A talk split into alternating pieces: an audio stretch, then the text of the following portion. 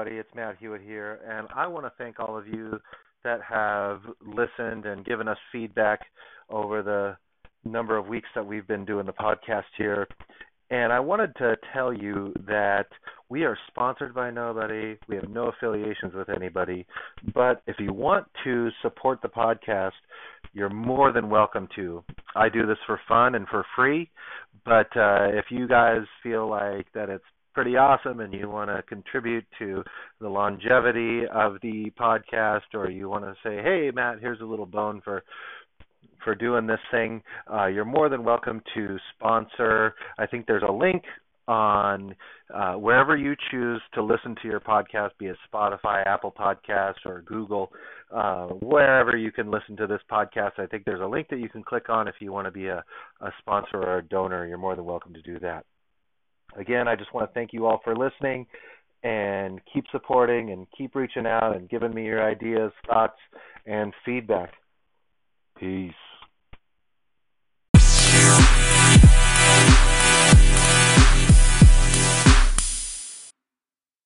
Welcome, everybody, to Into the Fryer Ramblings from the Kitchen. I am your host, Matt Hewitt, and today's episode is a great, great interview with a guy that I've known for a long, long time. Uh, we met in junior high and kind of ran in similar circles, but kind of on the periphery. Gentleman Brett Baker. He's got a great, great story. Super fun, super candid Brett uh, is the, as he describes it, uh, chef, facilitator, and head problem solver for a trio of restaurants up in Sun Valley, Idaho. We have Town Square Tavern, Ketchum Grill, and Enoteca. Um, he, like I said, he he and I have known each other for for about 30 years, maybe a couple give or take a couple, and uh, he's got a great, great story. Why don't you take a listen and stay tuned? Brett. Hello. Hello. Can you hear me now? Yes. How's it going? Uh, good, man. Good. All right, so we're trying this. You're you're my guinea pig for this uh, for this uh, call recording but I tested it out on an, on someone's voicemail yesterday, so it seemed like so, it worked okay. So it worked out. Okay. Yeah, we'll see. We'll see if we, if if if we talk for an hour and then and then uh and then it I find that it didn't record, I'll be really bummed. I'll probably have enjoyed the hour and then we'll just do it again. We'll do it again and it'll be something completely different. That's okay. You know how that, we'll you know how that we'll goes. Give it a shot, and see what happens. So we'll yeah. have to record it and then download it onto Anchor, I guess.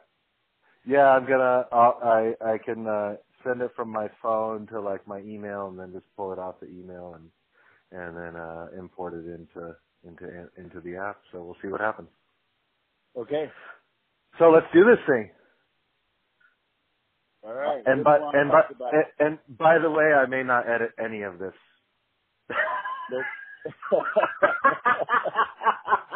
We'll just we'll just have a bunch of raw like bullshit, and then and then we'll just it'll go. People will be like, "What the fuck are these guys talking about?" And then and then we'll get into uh we'll get into chatting about food and shit.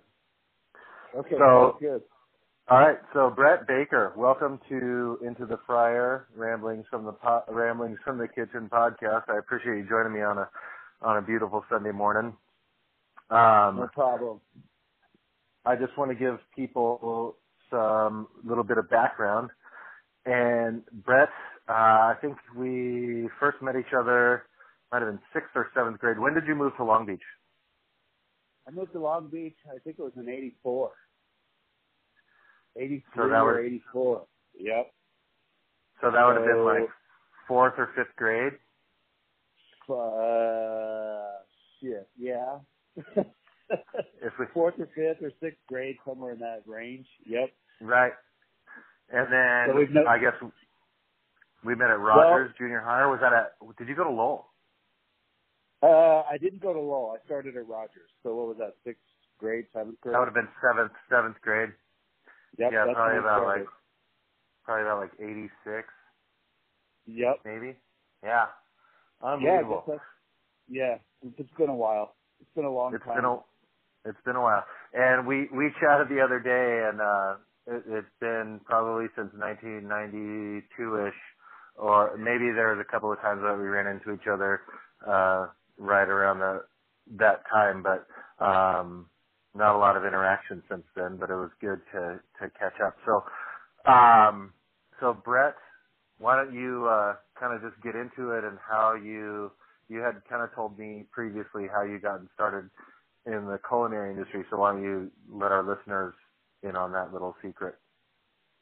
Well, I kind of fell into it. Uh, like I said, uh, I had some uh, cousins that have owned restaurants, um, kind of in the Midwest. So every vacation, I'd go up and go into their restaurants and make sandwiches and soups and just screw around in the kitchen. Um, and then at home, I've always kind of played around in the kitchen and had a knack for it. And and then, like I said, uh, you know, you and I, you know, we weren't best of friends, but we definitely hung around the same people. And when everybody started going off to college, uh, you know, I was an avid skateboarder at that time. So I was sponsored and didn't know what to do. And then everybody was moving up to San Francisco and I thought, well, you know, what a better place to go to skateboard and do stuff and hang out with my friends.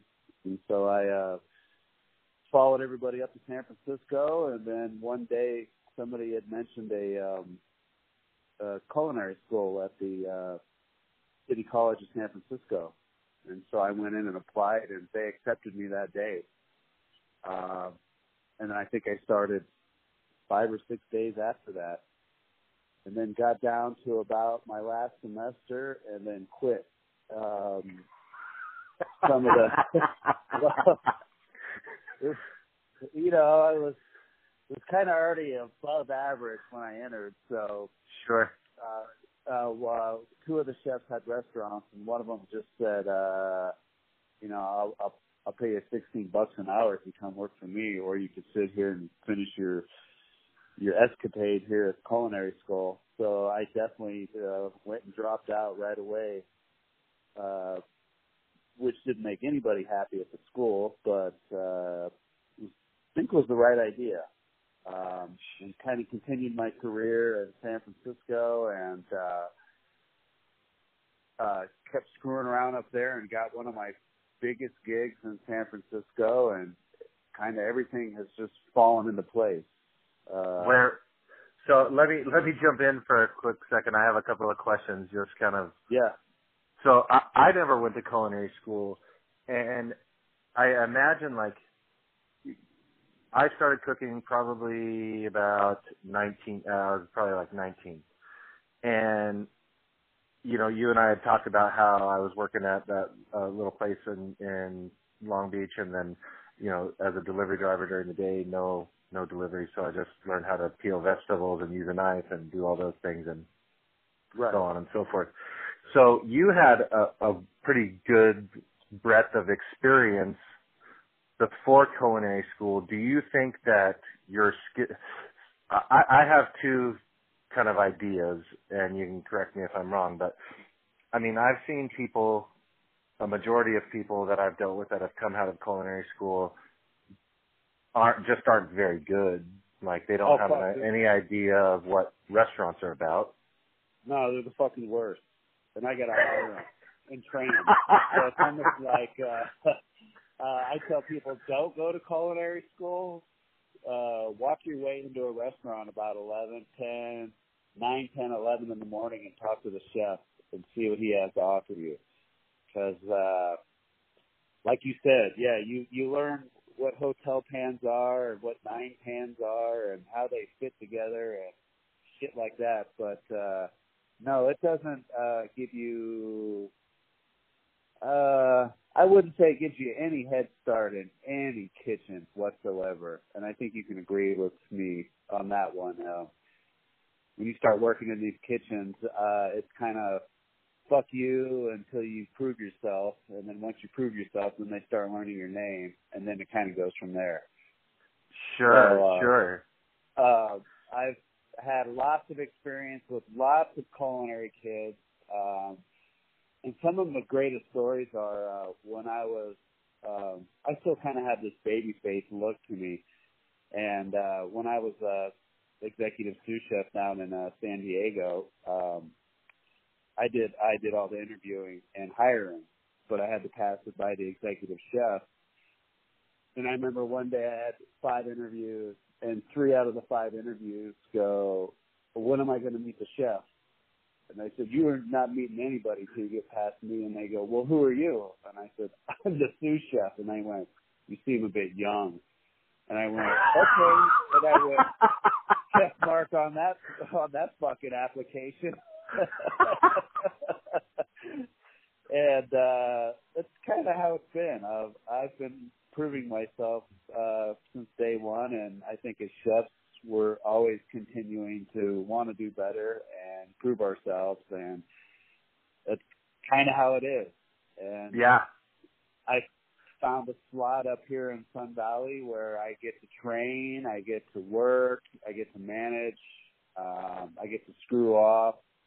I'm not in this corporate uh thing where I can't fraternize with, you know, coworkers or do anything like that. So it's kind of a it's great for me right now. It's a free for all. And I still get culinary students all the time, applications, and they think just because they have that culinary background that they're the best. And yeah. it's kind of great too. I work with a few people that uh some of their culinary instructors have you know gone and gone beyond and become master chefs. And that sure. kind of falls back on them and they're like well my uh instructor is now a master chef so that makes me a better chef. And i'm just like how the fuck i mean how do you come to that conclusion? You can swear as much so, as you want on here. Don't worry about it. Oh okay great. So you know no i sit back fuck. and i just go how the hell does how does that make you a better chef? I go just because that your instructor became a master chef doesn't mean you're a master chef.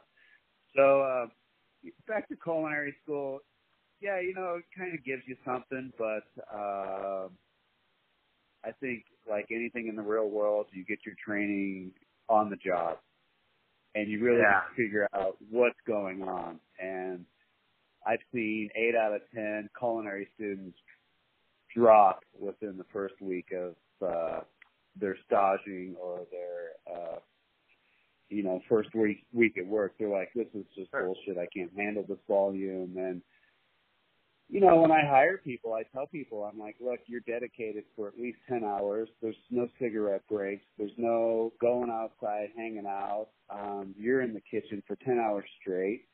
Find something to eat when you can. And when we're done we're done. And that's basically it and uh, it's kind of fun we run into that because last night I was working um, at one of the three restaurants, and it was kind of that kind of that attitude was like, oh, we're almost done, so I don't want to do any more work. And it was like, what's up, guys? We're not fucking done. We're not done till the last table comes out. You know, and now we're yeah. we're fucking orders up, and things are getting shitty right now, and we're not done. Oh God, don't! I hated that. Like every like there was two times that I really hated. One one was that like when it was slow, and oh, yeah. everyone loses everyone loses focus, and that's I, I was I still talk to chefs today, and I'm like I'm like, isn't that when most of the mistakes happen? They're like, yeah, why is that? And I'm like, because no one's focused, because you're not busy, you're not, not like zone. Yeah, yeah, yeah. And then at and then at the end of the night, and then at the end of the night, you're like everyone's trying to get out of there, and they're just like, okay, I'm over it, and they're like as minimal amount of attention to any kind of detail that you could that you could. Uh, well, and that was the thing last night. It was kind of I almost was on the verge of snapping, but then I was like, well, pull the reins back and just relax.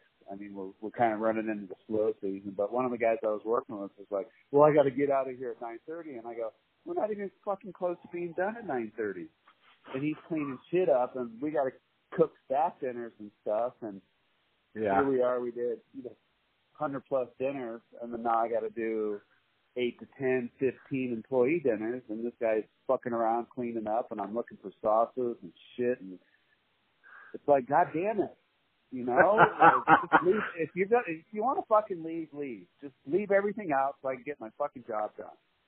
Yeah, yeah. uh, I agree with you on that one. Uh, slow being slow sucks, and when you're just exhausted at the end of the night and you got a couple guys that want to get out of there, that's oh yeah, yeah. We I I worked for a I worked for a brief while as a as a front of the house manager at uh, at the original fish company in Los Alamitos, and I always tell I always tell people like they were the most efficient crew that I'd ever seen, like at closing a restaurant. Like if we closed at 11 on like a Friday or Saturday at 10 and and like if someone walked in at 10:59 we were freaking we were serving them you know? Yeah. but uh but these guys like for how I don't know how they just were super super efficient. And it would be like 10:59 all the stations would be cleaned and they'd just be standing there. It was like that scene like that what's that freaking scene from uh waiting when everyone's just like looking at the clock you know, just like waiting, waiting. But but these guys were awesome, and I I always used to.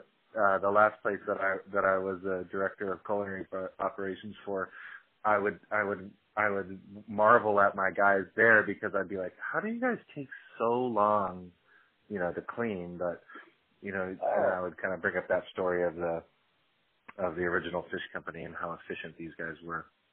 Well, there's and and I have the same type of crew. Uh, you know, I work at three different restaurants up here, and each each one is its own beast. So we got one where everybody stands around and doesn't do shit till the very last order comes in, and then they spend right. the next hour and a half cleaning up. And then I got a place where, well, if we got five or six tickets hanging, we're you know swapping uh, pans out and getting things cleaned up, like you said and uh maybe wrapping or you know or maybe not or just covering with the spoon still in it just in case somebody walks in at the last minute um. Yeah. But yeah it's it's this is one of the battles of what we do and uh i don't think it's ever going to change. No. And no uh, you know going back to culinary school um i taught at uh uh, culinary school in uh, San Francisco, or not San Francisco, in uh, Scottsdale, uh, Arizona. And I did that for a while, and uh, I really kind of gave it to the students how it is. I'm like, you know, executive chef here is going to tell you this, this, and this, and then sous chef here, who's been doing this for 20 something years, is going to tell you this is how it's going to be you know, you guys are going to be making 850 an hour for the next 10 years. And, uh, the only way to get out of that fucking station is to work hard and a lot. Yeah. And they're like, well, what do you mean 850? And I go, well, knock your socks off. When you're done with the school, go find out. And, you know, yeah. kind of another bummer about going to culinary school is all these guys think they're going to be making fifty, sixty, seventy, eighty thousand dollars a year when they get out of culinary school, and they're fucking just shocked. Yeah, I, it's funny. It's funny that go. Ahead, I, I, let me jump in. You brought up uh, just a, a couple of minutes ago about the the eighty percent of the guys that you've had from culinary school have been just, for lack of a better term, worthless. And I've had I've I had similar experience, and I had a number of guys come to me when I was at Christie's down in Long Beach, and uh, and out of out of the guys, out of the, all the people that came to do like externships or whatever, I had two guys. One guy is two guys that were just like fucking badass. One guy w- wanted to be a pastry chef, and he would do like the cardinal sin of like working on a special and not having having his fucking having regular done. down. Yeah, yeah, yeah. like seven, like seven thirty on a Friday, and being like, "We're out of creme Yeah. brulee," and I'm like, "What the fuck?" That's And then I would bring him- Yeah, I'm like, I'd bring him aside at the end of the night, and he was a kid from Huntington Beach, and I'd bring him aside at the end of the night, and I'm like, "Okay, look, man. Okay, if you ever run out of fucking creme brulee again at, at seven thirty on a Friday, or at any point on a Friday, just don't come back.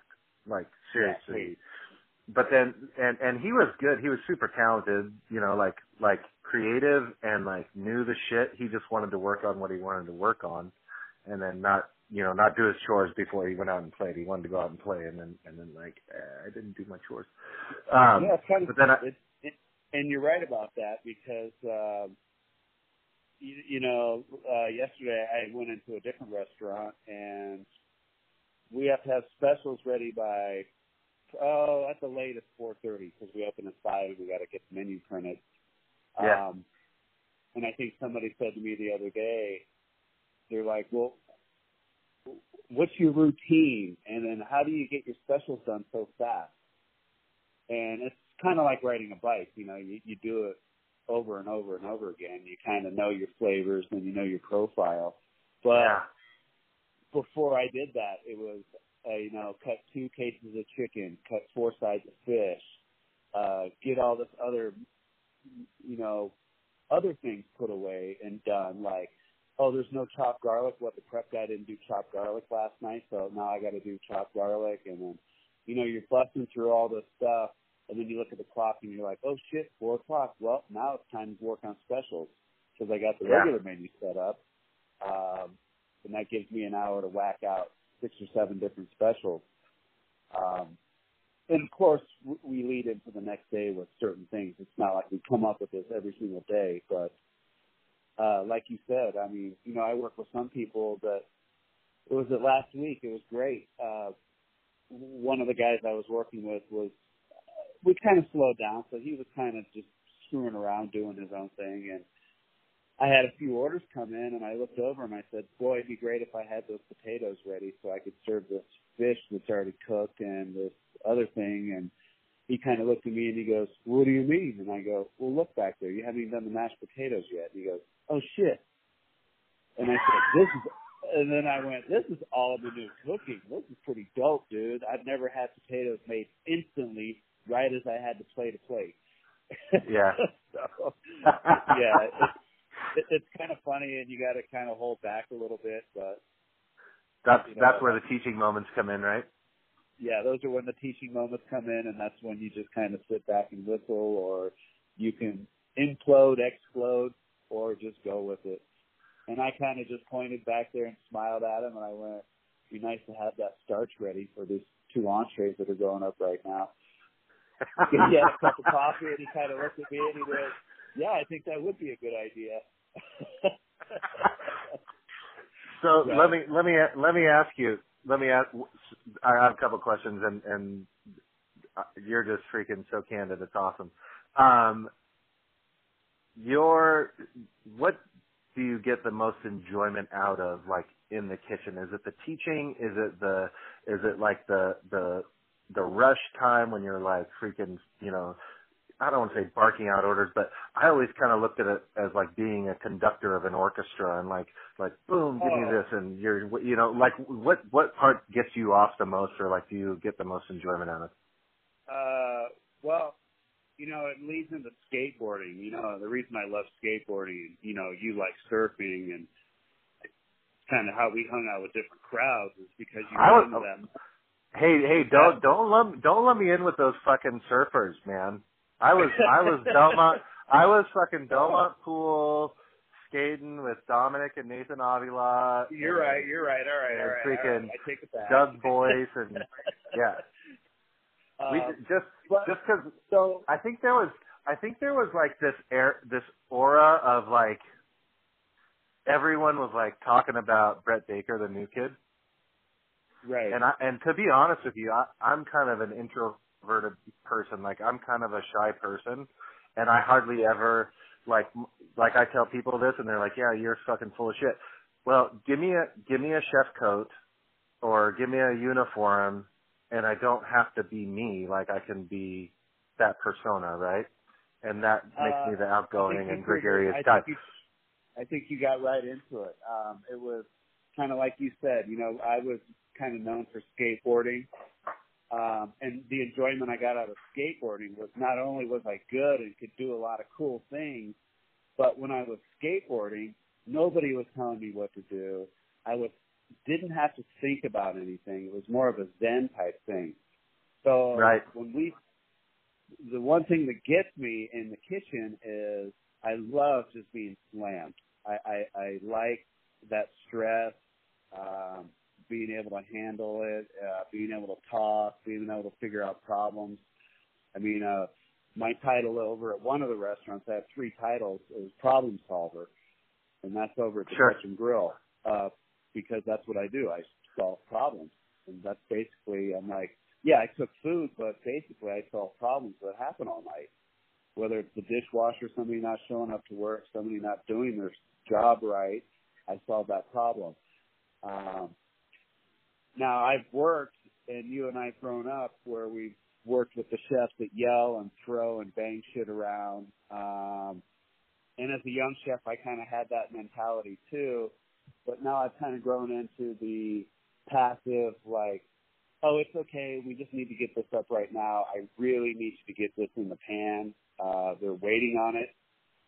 I can only tell you one more time, you know, this is a priority. Put what you're doing down and get this out, and then we're going to move on Yeah. to the next thing. Um, More more So, more I guess- nurturing. yeah, I have taught school. I've taught uh, grade school. I've taught college. I've taught culinary school, and I find myself. Uh, I think training in the kitchen is one of my best things. Uh, being slammed is one of my best things. Um, and of course, I think a lot of chefs get that instant gratification. Um, you know, we're in this job to please people. And, Oh, yeah. uh, you know, and since Anthony Bourdain offed himself, there's been a few articles that have been out. And, uh, you know, being a chef is not only fun and exhilarating, and you kind of get a rock star persona, but it's also very depressing work. Um, you know, you you don't get home till midnight, one or two. Um, there's lots of alcohol that's involved. Uh, you're taking care of. You do 250 guests a night, so you're taking 200, taking care of 250 people. Plus, you got 90 people on your staff. Um, you're taking care of everybody, and nobody takes care of you. Like last night, um, you know, one of the cooks, I was like, "What do you want for dinner?" And he goes, "Just beer." And I go, "Yeah, I know how you feel." Um, So it's like, you know, we just took care of 150 people plus 15 employees, and then here, me and one of the other cooks are drinking beer for dinner, and it's like, we can have anything we want. So, right. you know, that that's one of the things that's kind of misleading about chefs. And uh, people always ask my wife, "Oh, it must be great being married to a chef." She's like, "No, it's awful." Because all he ever wants to eat is Cheerios and maybe with sugar on top or a glass of milk. And uh he's not home during Thanksgiving. He's not home during Christmas. Yeah. He's out doing all these other things. So Oh man. yeah, there's, I there's can- this wide, you know, and a lot of these movies portray chefs as, you know, rock stars and using tweezers and shit and to plate food. Uh, and that's so in some restaurants, but not in any of the ones I work. Uh, we really get our hands dirty here, and we do most of all our prep, and we put all our food out. Um, so it's funny to hear other people that aren't in the business talk about it because you're like, nope, that's not how it is at all. Nope, Yeah. nope, Yeah. nope, not at all. So what I get out of it, I really get just that rush and excitement, and then when I'm busy, I like that zen feeling because I don't have to worry about the little things in life like bills or things like that. I can make jokes. Uh, you know, most of the night, and you know, is fucking with each other. Uh, how can I make this guy laugh, or what can I do? To, what can I put in his station to make him laugh or her laugh, or you know, where can I draw a dick or a penis where they're gonna see it? You know, so you know, you know, like keeping that keeping that little kid alive. yeah, keeping that little know, kid alive. like, Yeah. well, yeah, shit. I mean, you're playing with fire, knives, and food. I mean, how much more fun can it get? And then half the night fucking with each other and making jokes. So, you, you know, I, I get a lot of that out of it. That's most of what I enjoy is just the camaraderie and the, you know, the the screwing around and making really good food and making people happy. Um, that's kind of what I get out of it. Uh, it's kind of a zenful thing for me. Uh, especially so when I get awesome. the kitchen. To, yeah, especially when I get the kitchen to myself, I get to come in and play whatever music I want. Then I get to bang out my prep rather than dodging around, you know, four or five different people and then one guy's like, oh, I want to fucking listen to reggae. I want to listen to Metallica. And it's like, well, fuck, I don't want to listen to Metallica. And then somebody else is like, well, I want to listen to, you know, Hotel California. And I'm like, no fucking Eagles in the kitchen. No country, no Eagles. All right? Those are my only two rules. So, me, me, me, me, you, me, you, and, and and the fucking Big Lebowski. Me, you, and the dude are like no Eagles, man. no fucking Eagles. I'm so sick of the Eagles. I've listened to them my whole goddamn life. No Hotel Yeah. California. I don't give a shit if it's a live version or not. We're not putting this shit on. So, yeah, it's it's Dude. uh, it's funny. It's really funny. I, I I can't I can't help. I'm gonna. I mean, I'm not gonna get serious, but I I can't help. I'm gonna say I'm getting. I get a a little emotional. I'm getting a little emotional right now because listening to you talk, it's like you're telling my story about how it was for me. I'm I'm not I'm not fucking kidding you. I'm not kidding you. Like like you know, I would I I've been married for almost 7 years and like you know, people would say that thing, you know, oh, it must be great living, you know, married to a chef or to, to the girls that I, you know, the gals that I dated while I was while I was working and all of them, to all of them were like, no, it fucking sucks. It totally sucks. oh yeah. And then like, and then I would go back and people are like, how do you like it? And I'm like, well, you know, I do, but, but like, at the times like where I've had a respite of like either not, you know, kind of taking a break from work or like doing a, something different where I didn't have to be, where I wasn't in the kitchen all day and I would say didn't have to be in the kitchen all day. I, most of the time I chose to fucking be in the kitchen, but but like you know you miss out on like family holidays and like birthdays and different and and you would just be like fuck man. But when you're when you were saying about hey what what you said to your one of your line guys like hey what do you want for dinner? And they were like beer. And like I used to have guys that would we were working in an Italian restaurant and we're making fucking pastas and steaks and like all kinds of shit. And then these dudes would sit down at the end of the night and eat a gigantic bowl of pasta and I'm like oh I'm gonna fucking vomit. If if like Yeah. food there's no way in hell like the only thing that's gonna make me feel decent right now is a fucking ice cold beer.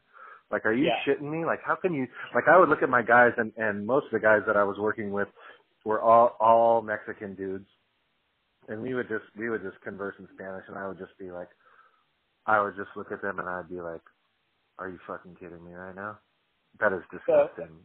and I would just Caveat. and I would just like, Go no, ahead. I know. I, I mean, I was just going to say the caveat to that is, and no matter what it is, I'll eat anything as long as I don't have to make it. And that's the other That's thing true. people don't get. It's like when I go over to barbecues or picnics, they're like, "Oh boy, we got a chef here. I don't know." ah." And I was like, "Look, I don't give a fuck what if you make macaroni, cheese, and hot dogs.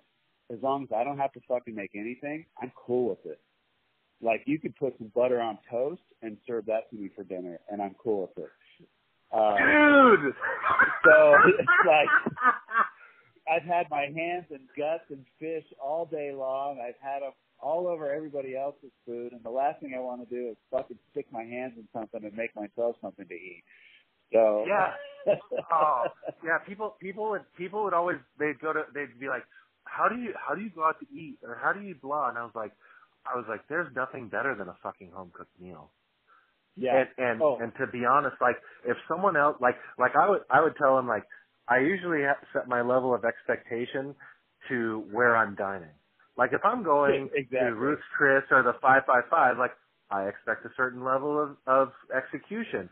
If I'm going to fuck, if it's two in the morning and I'm going to freaking Norm's or Denny's, like the fact that I got crispy fries and and a hot meal, like I'm stoked.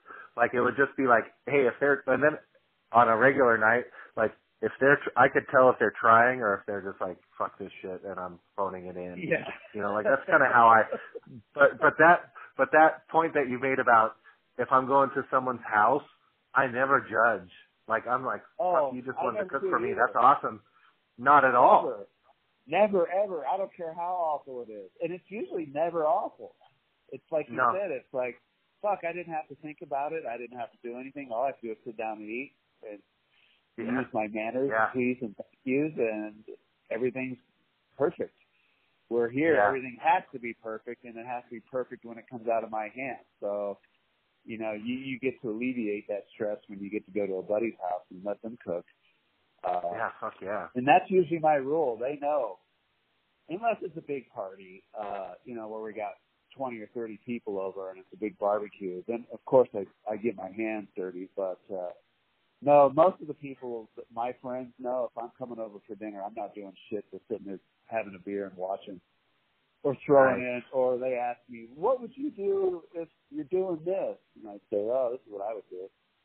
And then, you know, maybe that's about it. But, uh, no, I, I, I think I told you this the other day. You know, when chefs are off, they're really off. And one of my main rules with my executive chef is on my days off, and it's the same with him. No text, no calling each other. Uh, only if the restaurant burns down. Then, then, Yeah. then we talk. But other than that, it's handle your fucking problems, handle what's on your plate, be proactive, and don't fucking call me. It's my day off yeah. because I'm yeah. gonna be I'm gonna be back tomorrow or the next day, and uh, it's gonna be the same thing. So Yeah, we're man. pretty good about giving our time, you know, our uh, time to each other up here um, because it's it's only a day. You know, it might be a day a week or two days a week if you're lucky. Um, so I'm pretty selfish with my time. But Yeah, I hear that. I would have to say a lot of chefs are pretty selfish with their time. Now, I'm not meaning like we don't do a lot of uh, uh, work for uh, you know Hunger Coalition or things of that nature, schools or churches. Like we're always volunteering and we're always doing stuff for the community. I think that's part of your responsibility, especially when uh, the people that you work for own three restaurants in the town. Um, so we're always doing things, you know, for the community. Um, Right. I'm just saying, I'm just saying personal time when I'm away, it's, it, it's, uh, it's pretty, it's very coveted and we take it pretty seriously. Um, because you're around people all day. You're around people Ah. 12, 13, 15 hours a day, you know? God, tell me about it. Dude, I, I remember like, so today actually, uh, we're looking at, for people that may be listening to this at a different time. Um, today is September 16th and it's my 11 year sobriety birthday. Congratulations. So, thanks dude. It's, So- uh, if, hey, if it fucking still worked for me, I'd probably still drink and I'd probably still smoke pot. It just Well, didn't, it what. just stopped working. there's been a few times where I had to put myself in check and had a few friends uh kind of go, you, you might be going off the deep end a little bit. And uh I didn't want to be, and no offense to you, but I didn't want to be one of those chefs that was a uh, a sober chef. I, I, and I don't mean I'm drunk every night. I just mean I didn't want to be around the kitchen and not have not be able to have that beer at the end of the night or you know have that glass of wine at the end of the night because I've worked with a few of those guys and you know after work it's like I got to get out of here because all of you guys are going to start drinking and you know relaxing and um I kind of never wanted to be in that position so I've I've had to put myself in check a few times You Oh, know, dude, you my know wife what? put me in check and my brother and you know a lot of people have been like you keep doing this shit, you're going to be going down a deep, dark, long road. And I was like, nah, I don't want to do that. So, Well, I, I have, keep, I have to kind of say, keep eyes on everybody. So nice. we're we're pretty good about it. Um, Yeah, but- I, for me, for me, it was one of those things of like, like I, I was, I, I loved having the beers after work, and I, you go going back to what so one of the things that you had said earlier, like you had once you had worked for some chefs that were like the screamers and the yeller and like throw shit, and I look back like I kind of try to re- do some reflection, like you know, pretty regular basis, and a lot of the times it's like when I was first, my first experience as an executive chef, I was like so stoked to be given the opportunity. I did everything that I needed to do to like, like get a good team around me, except for like hire people that were better than me. Cause I was, I was a little bit scared that, that like if I hired someone better than me, then, then I would, I would lose my job, right? But I also tried to teach as much as possible because I wanted to I wanted to share what I had learned or what I was learning or what you know cer- certain things that I knew. And then I got and then I would like ask my guys about their ideas and then we would work on those together and then come up with something cool. And then I got to a point where I got some success and then I was a fucking douchebag where like no one wanted to work with me. I was like the I was like just insult you and like, hey, do this for me. Why should I do that? Well, because I'm the fucking chef and you're an idiot. You know, like like shit like that. And then I was like, holy crap, where my ego wouldn't have fit in any building, no matter Right. the size. And then and then like and like and then like then like come back full circle where I got sober and then had like these weird just opportunities. Like one of my ex business partners was opening a place in in Tahoe City, and she calls and she's like, I can't think of anyone else that I would want to have like one that I would want to have do this for me, and two that could probably execute exactly what I'm looking for because you no one else knows me, and then have like the guys that I worked for previously call me up and say, hey dude, like when you're done with that, we really need some help because we've grown too fast and we need like a corporate chef to come in and like rein everything in. And then you know just it's just weird but like going full circle where then I became the teacher again and was like oh I can but you know what's funny is with the with with I, I uh I'm still pretty active in AA um I don't get to as many meetings as I'd like to but that issue like when I made the choice when I like asked for help when I was like I can't keep doing this that that Yeah. they talk about in the program of Alcoholics Anonymous like that the obsession at some point gets lifted Right. once I asked for help, the obsession was gone, like completely. So I've never, I've never experienced that of like, I need to get out of where you guys are with the alcohol. Like I would fucking shoot myself in the face if I had, if I felt like that. Like I would go to, there's times where I go to meetings and I'd hear people be like, I'm 20 years sober and I can't walk down the fucking liquor aisle at the grocery store. And I'm like, God damn, go have a drink. You know, like that's not recovery, man. That's, that's like, that's not recovery to me. Like you're living in fear. Like you should be able to go anywhere and do anything without any repercussions. Like if you have a reason for being there and I have a reason for going to the grocery store all the time. I would, I would be like paralyzed. I'd probably still drink if I felt that way. But it was one of those Well, where no, like, that, it's uh, I I can't put myself in that position, um, and I can understand how the anxiety and stress can build if you've been doing that. You know, and you know, Matt, it's a coping mechanism for stressful nights. Uh, oh yeah, you know, in San Francisco, it was like, oh, so and so had coke, so and so had pills, so and so had booze, so and so had the weed. I mean, it was almost like a fucking pharmacy. It's in the restaurant. Um, yeah. you could basically get anything you wanted at any time. So you really had to be wary of that one too. It was like, oh, my back hurts. That guy's got Vicodin. He's not using it for know. fake. He's, he's he's trying to he's I- just trying to get high. Yeah, I know that motherfucker's got a bunch of Vicodin in his backpack, and then be like, "Hey, Yeah. Jose, can I get one of those pills?" See, okay, thank you. so yeah, So we that's fucking hysterical. That's fucking Yeah, hysterical. yeah. San Francisco was quite a wild time for me. Uh, I had a lot of fun. Tell me about that. Uh, well, I'll tell you, I got my first. You'll like this. This is gonna be kind of on the uh, maybe on the uh, rated R type scenario, but uh, I was in culinary school and I was dating this uh, chick in culinary school, and we were just inseparable. I mean, anywhere we went, we just couldn't keep our hands off each other. And then so a couple of the guys that I worked with were working at a big restaurant, and one of them goes, "Well, we need a saute cook," and I was like, "Dude, I can't, I, I can't saute cook at a fine dining restaurant." And I go, "How many fucking seats?" And they're like, "350," and I was like, "Fuck that!" And I go, "How many saute cooks?" And they go, "One, sometimes one, and if it's really busy, two." And you know, the saute guy does setups, pastas, all that shit. And so Sure. I walk into this, so I walk into this restaurant, green as I was, and um, I sit down with the executive chef and the sous chef, and they're like, "Well, we're looking for uh, a uh, saute cook." And I said, "I want to be honest with you guys. I have no fucking clue how to operate the station, how to do it." I said, "But I'm a fast learner." And I said, if you just give me a chance, I think I could prove to you that I can do it. And right then and there, the executive chef got up and he goes, nah, we can't use you. I need somebody right away. And he walked away.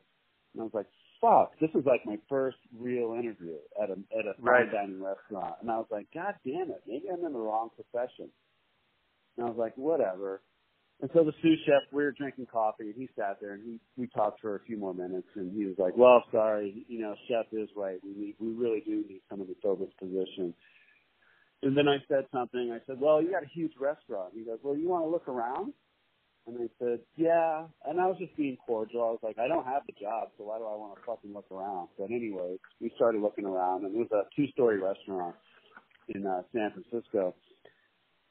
And so he's walking me around and showing me all the coolers. And I think there was like four or five walk-ins. He showed me, you know, where everything was. And then he takes me downstairs and um, brings me in dry storage. And we're looking at all the stuff. And it was a huge room. And the server walks in and opens the door.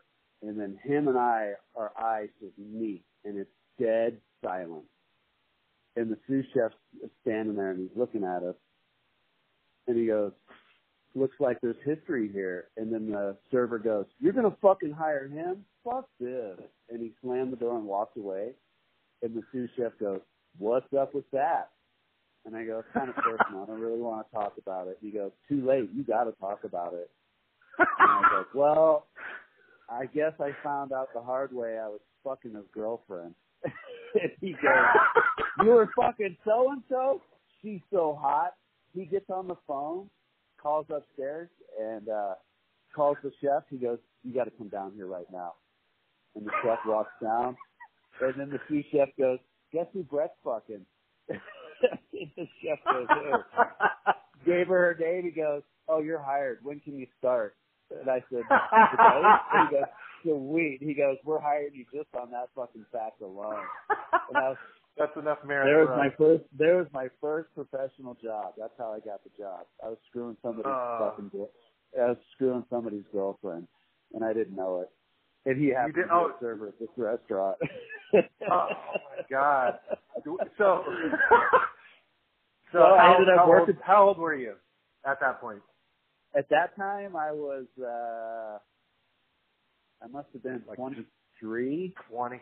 Oh wow. 22, That's- 23. Oh yeah. Oh man. Were you able to? Were you able? Did the server stay working there, or did you stay working there for a, a time? Oh, it was the oh, able it was to- the worst. Oh yeah, the fucking server, dude. You talking about giving each other shit? It was the fucking worst, Matt. So there I am on the line. Then I gotta fucking give this guy his food, right? So we're looking at each other every day, and he's just fucking laser beaming me every time he comes in the kitchen. And and a couple times I was like, look, you know, it fucking takes two to tango, goddamn it. All right, she told me she wasn't dating anybody, so I'm fucking sorry. All right, just let her fucking be. Jesus Christ. Right. And then then it got to the point where it'd be like the chef would be like, "Oh, hey Brett, yeah, you can leave early tonight. Yep, go ahead, do whatever you want. Maybe you can call so and so's girlfriend." And he'd be in the kitchen, and I would just be like, "Fucking a, you guys." And he would just be fun. You could just see the smoke coming out of his ears. And then he would be like, oh. then he had this whiny voice. He'd be like, "Are you guys really gonna let Brett go home early?" And they're like, "Now we are." As long as he calls you, I'm not saying any names, but he goes, "As long as he Mhm. calls, what's your name?" And I was just like, "Dude, you guys." And they're like, "Brett, you can take off." And I'd walk. Then we were upstairs. Then I'd have to walk by him. And then I'd walk downstairs, and he'd just look at me and just be like, "Don't you even fucking think about it?" And I'm like, "Dude." you know, so it was constant harassment. And this poor fucking guy, I swear to God, if I was probably to see him today, he'd just want to knock my front fucking teeth out. Oh, I Um, bet. But, but these guys were relentless. And we used to have nights where it was like, who can we make cry night? and Oh. it was just like we would just beat up on one guy, and it went all the way around the restaurant. It wasn't just we didn't pick on one guy, but it was like, so who's who's crying tonight? And it'd usually be the guy that came in late or the guy that's not pulling his weight, and then we would just fucking pick on and pick on and pick on. So he either blew up or you know something happened, or we all just got a fucking kick out of it. Oh But, man. uh, I'll tell you what, being Hayes as a young kid in a big kitchen with these big boys and having that fucking scenario behind me, it, it kind of really paid off and made me kind of who I am today. Uh, Sure. Uh, those guys fucking gave me a fucking tough skin. Um, and needless to say, it was fucking funny. Right. I, I mean, like we we look back on it now as like forty, forty-four, forty-three, forty-five year old dudes, and we're like, Yeah. we look back on it and laugh. Imagine trying to. It, I mean, like that shit would not fly for one second today. Like Oh, everyone's so God, no. sensitive. Oh my god. Oh no, I, I made somebody cry just a few days ago because they they were going to go eat lunch somewhere, and I said, when you come back from fucking lunch, bring me something because I'm fucking starving. And they come back and they're like, oh, lunch was so good, and I go, well. Where's mine? And they went, oh fuck, I forgot. And I go, the one goddamn thing I asked for, you know, some fucking Thai food. You didn't bring me back any fucking curry or anything, any leftovers. No. And I was like, fuck, all right, fuck it then. No dinner for you. And I was, you know, fucking around, of course. And Right. so everything, everything that happened that night, and it built up, and and she, you could tell she was visibly upset. Like, I'm so sorry, I didn't mean it. And I was like, I'm just fucking around. So then she said Yeah. something, and I was like, Yeah, I'd help you, but I'm too fucking hungry because I didn't get lunch. And she fucking started bawling, and I was like, Oh. for crying out loud. And I went over and I Yeah. like, What are you so upset at? She's like, I told you I was sorry. There's just so much going on in my life. And I go, Look, this is our little island of fuck offs, okay? Don't bring your problems here. I mean, if you fucking can't take my jokes, then, then tell me, Brett, you're hurting my feelings. But don't let it fucking come to a head where you're gonna start crying in a fucking open kitchen. And I was like, fuck. So I gave her a hug and a kiss on her forehead, and I was like, it's okay. I'm sorry. Okay, Right. I'm, just, I'm, I'm so sorry. And it's just like, God, you guys are so fucking sensitive these days. Yeah. I mean, Yeah. take a take a fucking punch and go with it and have fun. But Yeah. yeah, those are the those are the times. You know, these are those times too. But you, you just can't get off, and you can't get away with throwing shit around like we used to, and cussing the way we used to, and and I think oh, that comes with age. You just be, you just you know you become mellowed out. And you know what what's urgent, and you know what's not. And, yeah. uh, Well, there's a di- there's a different way to to uh, be able to articulate what what it is that you want or need, as opposed to give me that fucking plate right now. So we got this we got this new one going on where uh I, I know you've heard it on flight recorders on airplanes. Like if you don't put the landing gear down, it'll say, you know, landing gear, landing gear, or it'll say pull up, pull up, or terrain, Right. terrain. So now we've been doing that in the kitchen where the front of the house is getting so slammed, and we're like, pull up, pull up. And everyone's like, why are you guys saying that? And I go, because you guys are fucking going in the ditch unless you don't pull up. Yeah. Yeah. So, yeah, we still we we keep the jokes going as much as we can. You have to. You have to. It's, kitchens are such a high stress environment, man. And I, I think like it's really funny to talk to people that have not spent any time working either as a server in a in a busy restaurant or in in some sort of service industry, or if they've never worked in a kitchen, and then you get a bunch of kitchen people or restaurant people around, like shooting the shit, and and people just don't get it. Like you know, like some of the stuff they would be like, God, that's just fucking criminal, and you're like. Yeah, it was just a Tuesday. I don't, I don't know what you're talking about. I mean, like, Criminal? No, I didn't do anything that bad. yeah, no, I mean, like, no like, you know, yeah, I didn't. I, I mean, I didn't stab anyone, and no one, you know, no one told me to to stick that freaking mixer where, you know, blah, and you're like, you know, people are oh, just Oh, like fuck. looking at you with fucking like you got three eyes. No, and then you're talking about stabbing somebody, and then I got another quick story. so, and then they hired. Keep them coming. Keep them coming. Yeah, this they fucking hired this guy that's got he wears uh combat boots every day to work. And I'm like, all right, this guy's fucking off kilter, and I I got to train him, and so I'm training him, and the motherfucker, we have one dish that has peas. We have a nine pan, and it has fresh picked peas, and it went in a lobster risotto. It's the only goddamn mm-hmm. thing the peas went in. One fucking dish, you know. And then I would look over, and he's going through nine pan after nine pan of fucking peas, and I'm like, dude, what are you doing? And he's like, well, this has peas in it. And I go, no, it doesn't. Well, this pasta has peas in it. No, it doesn't. I go, there's one dish that has peas. It's fucking lobster risotto. And I go, quit fucking putting peas in every goddamn dish. And so we were going on and on and on about it. And then I was on his ass about it. Then the chef was on my ass about why is he fucking putting peas in it? And why aren't you training him not to put peas in it? And I go, dude, you go fucking tell that fucking maniac to stop putting peas in shit. And so he went up to him and he was like, hey, you can only put peas or for the fucking lobster risotto. Okay, so this has been going on for a month. And finally one of the servers comes up and I'm standing there on the line. I'm expediting at this time. Chef's off the line. I'm expediting.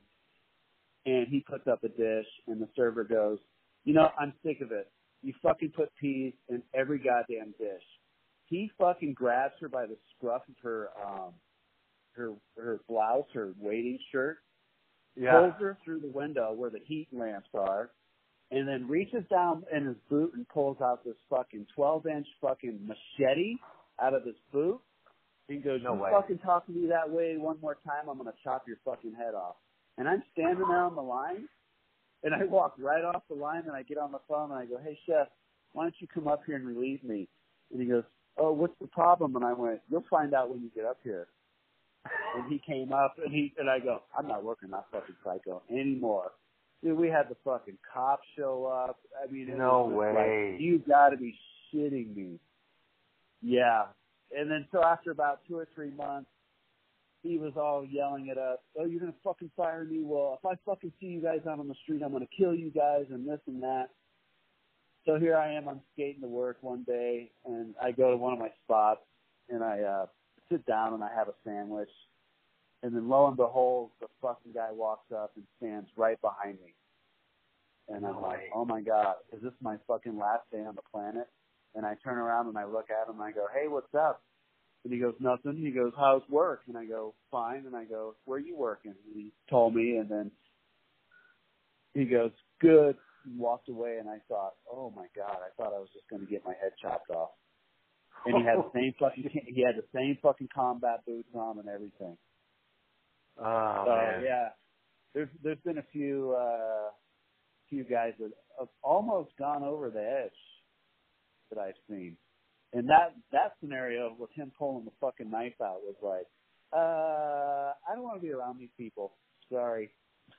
yeah, yeah. I've never I've never experienced anything quite like that. I've I've experienced where like like dudes will go out on a cigarette break and then and then all of a sudden you're like you're like it's like 15 minutes. You're like, where the fuck is so and so?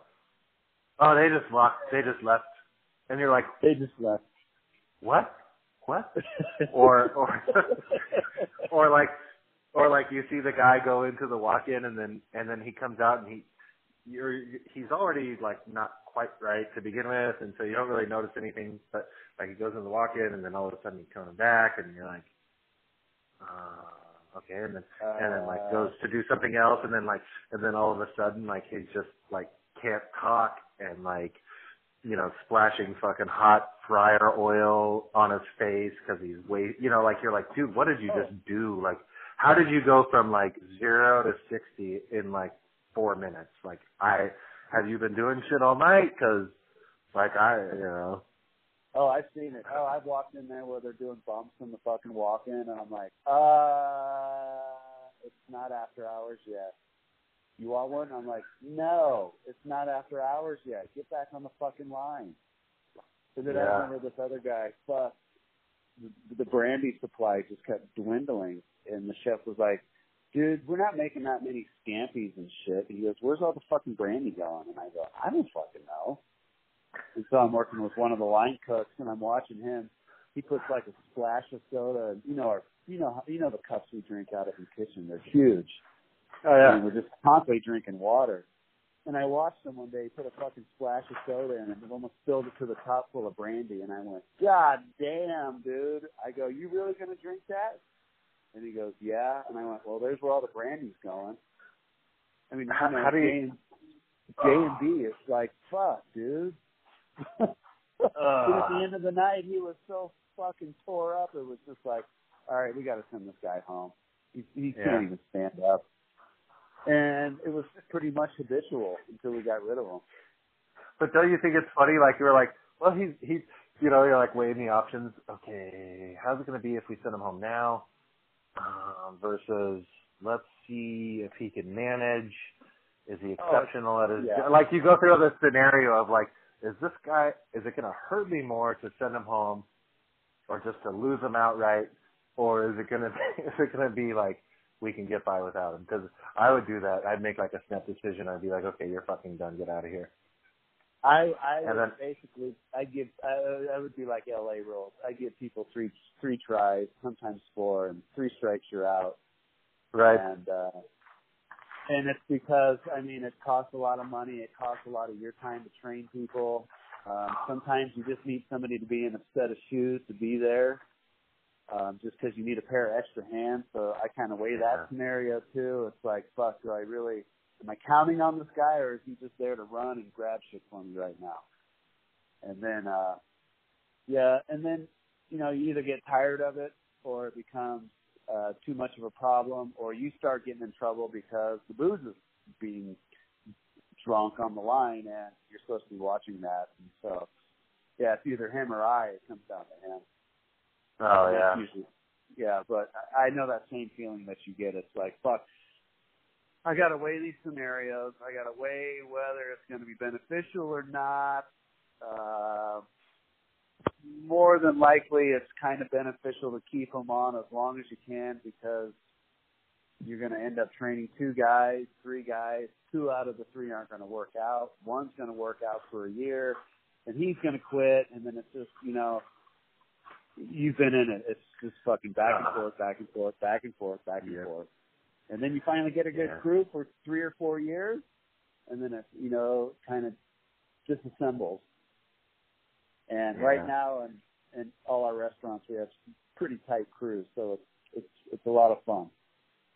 Nice. It's a lot of fun. You know be, what, It's a lot of fun to be at work right now. Awesome. You know, one of the things that I always enjoyed, and and this happened at the end, at like the end, uh, you know, like towards the end of like that last third of like when I got to be come back and be the the teacher and like, you know, that I always loved seeing. I would tell my guys, I'm like, okay, so I don't know if you want to be a line cook for the rest of your life, or if you want to do something different, or if you want to even stay in kitchens, or like, do you want to be a chef, or do you have any aspiration of doing more than what you're doing? and um, to be, I would say, like, if I if if you stay a line cook under my tutelage for the rest of your life, I'm I'm I suck. Like I would I would tell you know I'd be like I I just I'm not doing what I'm supposed to be doing. Like like I should be helping you to achieve whatever it is that you want to achieve. Yeah. Yeah. And, that is basically because I get a lot of the younger uh, kids because I have, and I it could be having three kids and teaching, um, but I I have a way of, um, uh, I guess a way of patience and a way of being uh, approachable. Right. And I, I train all my young cooks to be better than me and to exceed everything that I do. Like I lead the way, and then after a couple months, uh, if I see they're doing well, I'll put them in the lead position, and boy, does that rattle their cage. Blah blah blah blah. blah. And I go, look, I'm going to stand right next to you. You're not going to go down.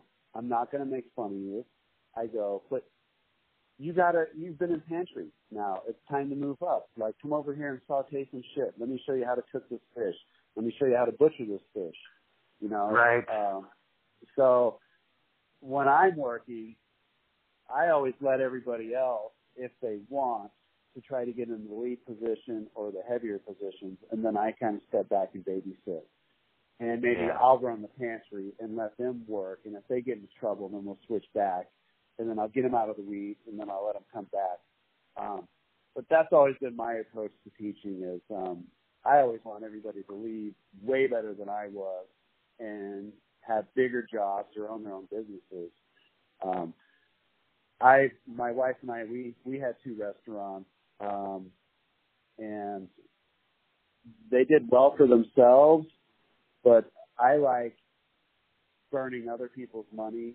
Um, I like not owning a lot of the responsibilities of having, Yeah. you know, all the insurance, just the the mundane things that you don't really want to deal with, the rent, the overhead, um, the insurance, you know, all that kind of stuff. Um, yeah, I think we got 90, 96 or 99 employees, and you know this, every single fucking one of them has a different personality. Oh So wherever you, wherever you work, you got to tone your personality to the personality to the personality of that restaurant.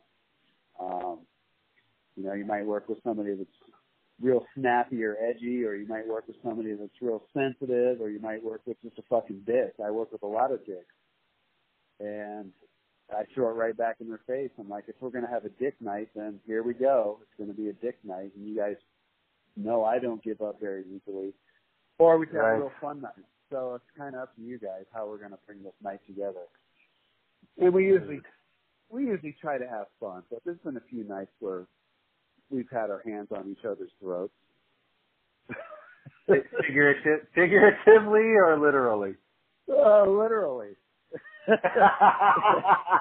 And you know, we've even had we've even had guests go, uh, "What's going on in the kitchen?" And we've had them just go, "Oh, the chefs are uh, discussing what's happening tomorrow," and it's like, "Fuck you, you motherfucker! If you don't take your fucking hands off me, I'm gonna kill you."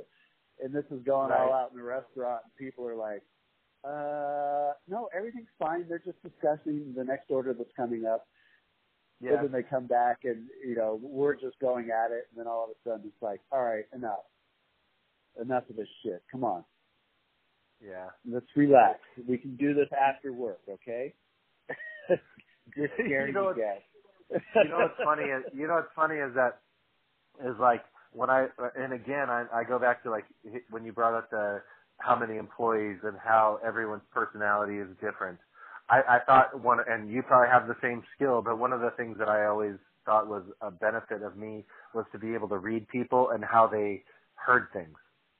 Because I Oh, could yeah. communicate like the same thing to two different people but one guy is going to hear it if I if I'm just direct and like you know kind of harsh, and then the other person is going to be like you have to kind of like okay, so here's why we're doing this, and this is why we need to get to the you know th- this is where we're starting, and A B C, and then we get to the end result, and that's why we want to do it this way, and you're telling them the same exact thing. And like if you told the other person, the second person, the way that you told the first person, they they just freaking they'd pack it up. They'd be like, I'm out of here. This Yeah. sucks. they they shut down. And Yeah. I think that goes with being a chef is you you know you know first and foremost your main job is to make money for the restaurant.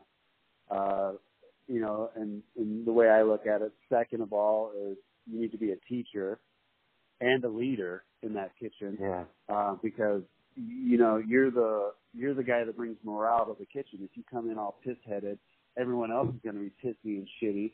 But if you come in with you know you know a happy smile on your face, good music, and a good attitude, um, and that flows through the whole kitchen. It flows through all the servers. It brings levity to the restaurant. You know. Uh, Yeah. so, you know, being a chef is it's a bunch of little things bundled into one. It's almost like being a psychologist, a team leader, a coach, a teacher, uh, you know, someone to break up fights, someone to have to go out and explain to certain tables, you know, what's going on and why this is this and I'm sorry you're upset and you know, I mean, all of that stuff. You have to articulate. You have to be able to articulate yourself, like you said, in different means and manners. You got to know who you're talking to at first, because if you go, "Hey, did you go grab me that fucking chicken?" somebody somebody might go, "Fuck you." Well, I didn't mean it that Yeah. way. We're in the kitchen. Pretty please with Yeah. sugar on top. Would you go grab me the chicken? Okay. Hey, no, I'm not going to do anything for you, you patronizing asshole. Yeah. pretty please. Then, then Yeah. the rest of the night is, hey, hey, uh, pretty please, would you go grab me some more noodles if I'm not bothering you?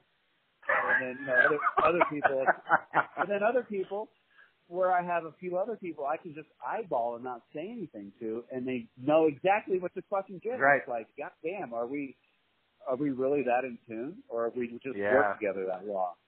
You know, you just look over at that person and like, oh, he needs chicken stuff, or he needs this, or he needs that, Yeah, or they come over like to a, station and look. Yeah. So, it's a combination of it's a combination of those things Oh, it's, it's of that working together with someone and then and then being in tune because you get a familiarity of like, hey, this look means freaking back off, or this look means like we need something right now, or whatever, you know. yeah. Yeah, that's that's And the, then that's the it- thing of beauty. And you know, ultimately, it goes all the way back to that comment you made about being a conductor. It, it's an orchestra. You know, Yeah. I always have the saying: uh, every day is our first day open, or it's opening day. So let's make today better than yesterday. Um, and then when you start orchestrating all that bullshit, then you start becoming the uh, oh, what are those guys? An air traffic controller. Because now you're Yeah. not only orchestrating, you're air traffic controlling all the fucking tickets that come in. Some don't want apps, some do want apps. You got things that order that are order fire, and then you you know placing them around, but you're strategically placing them around because you don't want your line guys to get all fucked up and and uh, behind. So yeah, you you orchestrate and then you become you know a air traffic controller for the next six hours. And oh then after man, that, all about that. Yep. And then after that, you get your little clipboard out and go through and do your ordering. I'm, I'm gonna I'm I'm taking a hiatus from the line right now, so don't That's- come near me. that's- That's about what it is. I, I'm gonna go Yeah. order now. And they're always like, Ugh. well, then you go order. Yeah, Uh, do you you want to you really want to do you want to do this, but yeah, you yeah, I I- yeah you don't. You think you do, but you don't because it's really just mind numbing and like tedious. And none of us got into we didn't get into like cooking to do the tedious minutia of all of that, but but as you progress, like there's no other way to do it other than to do that, right? You have to do it. You have to do it, Yeah. and you have to have your ass handed to you. You have to make the mistakes. You have to find out where those mistakes were made, um, and you have to be able to deal with the consequences and fix those mistakes. Uh, you just, it's like, you know, it's like any other profession. I can't say it's not unlike being a doctor or anything else. It's just, it's a profession, and you have to respect it. And if you don't, it'll get away from you super fast. And when it does, it just everything crumbles. God, it crumbles from the back of the house right up to the front of the house. And then we did our nice fucking OpenTable reviews that don't mean shit to me, but I do read them every once in a while, and I'm just like, you know what? Fuck you. I remember that night you came in. We did everything we could to fucking satisfy you. We bought you your two fucking four hundred dollar bottles of wine, and you still write me a bad review. Fuck you. Yeah. And then the next yeah. night they come back in. It's like, you know, what do you? What's that all about? Must not have been that bad. Must not Yeah. have been that bad. Yeah.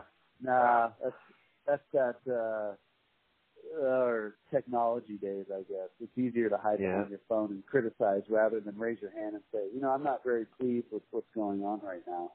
Well, if I don't know, I can't fix it. So, and then Yeah. by the time it hits OpenTable, it's too late. I definitely can't fix it. Um, Yeah. I usually just I usually just thumbs down all those fucking reviews. I was like like Anthony Bourdain was saying, like that Yelp was like one of the one of the worst things that ever happened for the restaurant industry. Oh yeah, people people will people will make up their own minds. They're gonna they're gonna pick and choose based on what someone else's experience was instead of like being open to having a new experience of their own. You know. Yeah, Oh, I man. go out to dinner, I, you know, I could care less if my food takes an extra 20 minutes because when I go out to eat, I'm going out to have other people serve me. Yeah. And you know, I'm a pe- I'm a I watch people. I watch, of course, if I go to restaurants, I watch how they operate their restaurants. Um, I don't go out to be a dick. And then it's it's kind of odd because we live up live up in this uh, town. Hi, Kelsey. We live up in this town where it's uh, mostly multimillionaires, and uh, they feel they have that obligation to be dicks and con- sometimes, and Yeah. it's, it's it's kind of unfair. But uh, you know, we deal with it, and we deal with it with a smile, and send them on their way. Because without just- them, I wouldn't, wouldn't have my job. Yeah, Yeah, and then at the end of the, you're just trying to do the best you can no matter what. yeah, it's, Yeah. it's what it is. Yep. All right, dude. Well, listen, I could do this for another four hours. Yeah, Can you too. believe that we've been talking for an hour and 15 minutes almost? Fuck, it went fast. Yeah, well, I it's got been tons, awesome. I got tons of stories. Uh, this was kind of just uh, the tip of the iceberg. Like I said, I've been doing this for 25 years. I got lots of other stories, um, lots of other adventures I've done in the cooking community that I'd be willing to Well- share. So we'll do Well, this again if you want.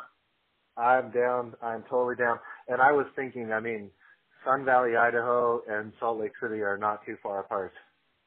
No, we're almost practically neighbors. I think we're about four and a half hours away. Yeah. I'm I'm not too sure. Yep. So, So we'll have to we'll have to make some trips.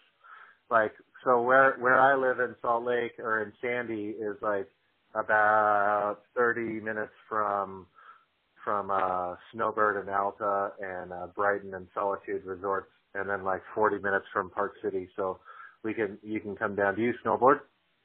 Oh yeah. Oh yeah. I mean, you live in Sun Valley, fucking Idaho, yeah. So Yeah. we can we can uh like say, hey, let's let's get together in the wintertime and and go do some riding, and we'll just freaking cook cook food, and maybe we'll have one of our other buddies from uh from Southern California up with his family, and and we can all just get together and have a good time. You know, uh, another another thing I've been thinking about is uh, during like busy times, trying to put up a camera and kind of watching some of our screw offs and how we get through some of the busy stuff. And I think little snippets of uh, you know hardcore cooking would be pretty cool too. Oh, that would be fun. I got I've got to get. Go ahead.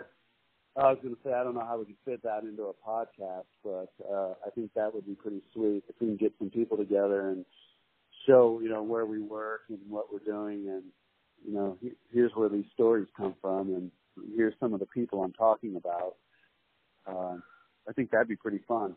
I uh, tried to get one of the other chefs that I work with to come in today, but she she's ill, so she couldn't make it. Um, Well, but she, we'll just have we'll just have to set up a we'll have to set up a Yeah. time to just have her and then and then uh, circle back around. And uh, she is the daughter of uh, the owners of these restaurants. I work for uh, the Masons, and she's the youngest daughter, and she's uh, wanted to be a chef and uh, get into the restaurant business. So she's kind of been one of uh, my projects to train her.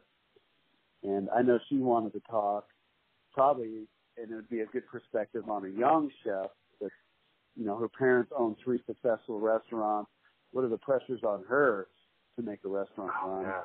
Um, and then I also I talked to Scott, who's our executive chef, and he said, "Yeah, if you get this podcast going, he's like, I'd love to sit down and talk too." So I got a bunch of people up here that we could all sit down and have pretty funny conversations. To be honest with you, that I'm looking I'm looking forward to that. Well, well, you know the good thing about this podcast is it didn't cost me, uh, except for whatever I paid for this phone recording app. It hasn't cost me a single dime to get set up and run. So I'm I'm super stoked on the um, on that. And uh, as long as people want to keep talking to me, um, we're gonna keep doing this thing. So yeah, I think I think Yeah. it's a good thing. I think we should keep it going. Uh, not only for advertisement, but I think it's good to get all this information out there. I think it's fun. It's it's kind of a career that people don't know much about. You know, they hear about Anthony Bourdain killed himself. Okay, well, you know, have we ever thought about why did he kill himself, or does anybody know why he did that? Uh, you know, and like I said, the depression of being a chef sometimes, Oh. you know, you just take care of so many people and you don't get that reciprocated. It's kind of a downer sometimes. Um, but Yeah. most of all, it, it, it's just, it's a fun job. It's a job where you can screw off and have fun and be creative and get that instant gratification as soon as that plate goes out. And, you know, that was like one of the drugs for me. yeah, and you're making memories. I mean, if we're doing a wedding party, we'll never forget that dinner. If you're doing a birthday party, a 50th anniversary or whatever, food is always involved. So it's always a celebratory type thing. It's not Yeah. like, oh, mom just died, let's go out to dinner. Um, you know, it's always a joyous event type of thing. So, you know, Yeah. I get off on that and have a lot of fun.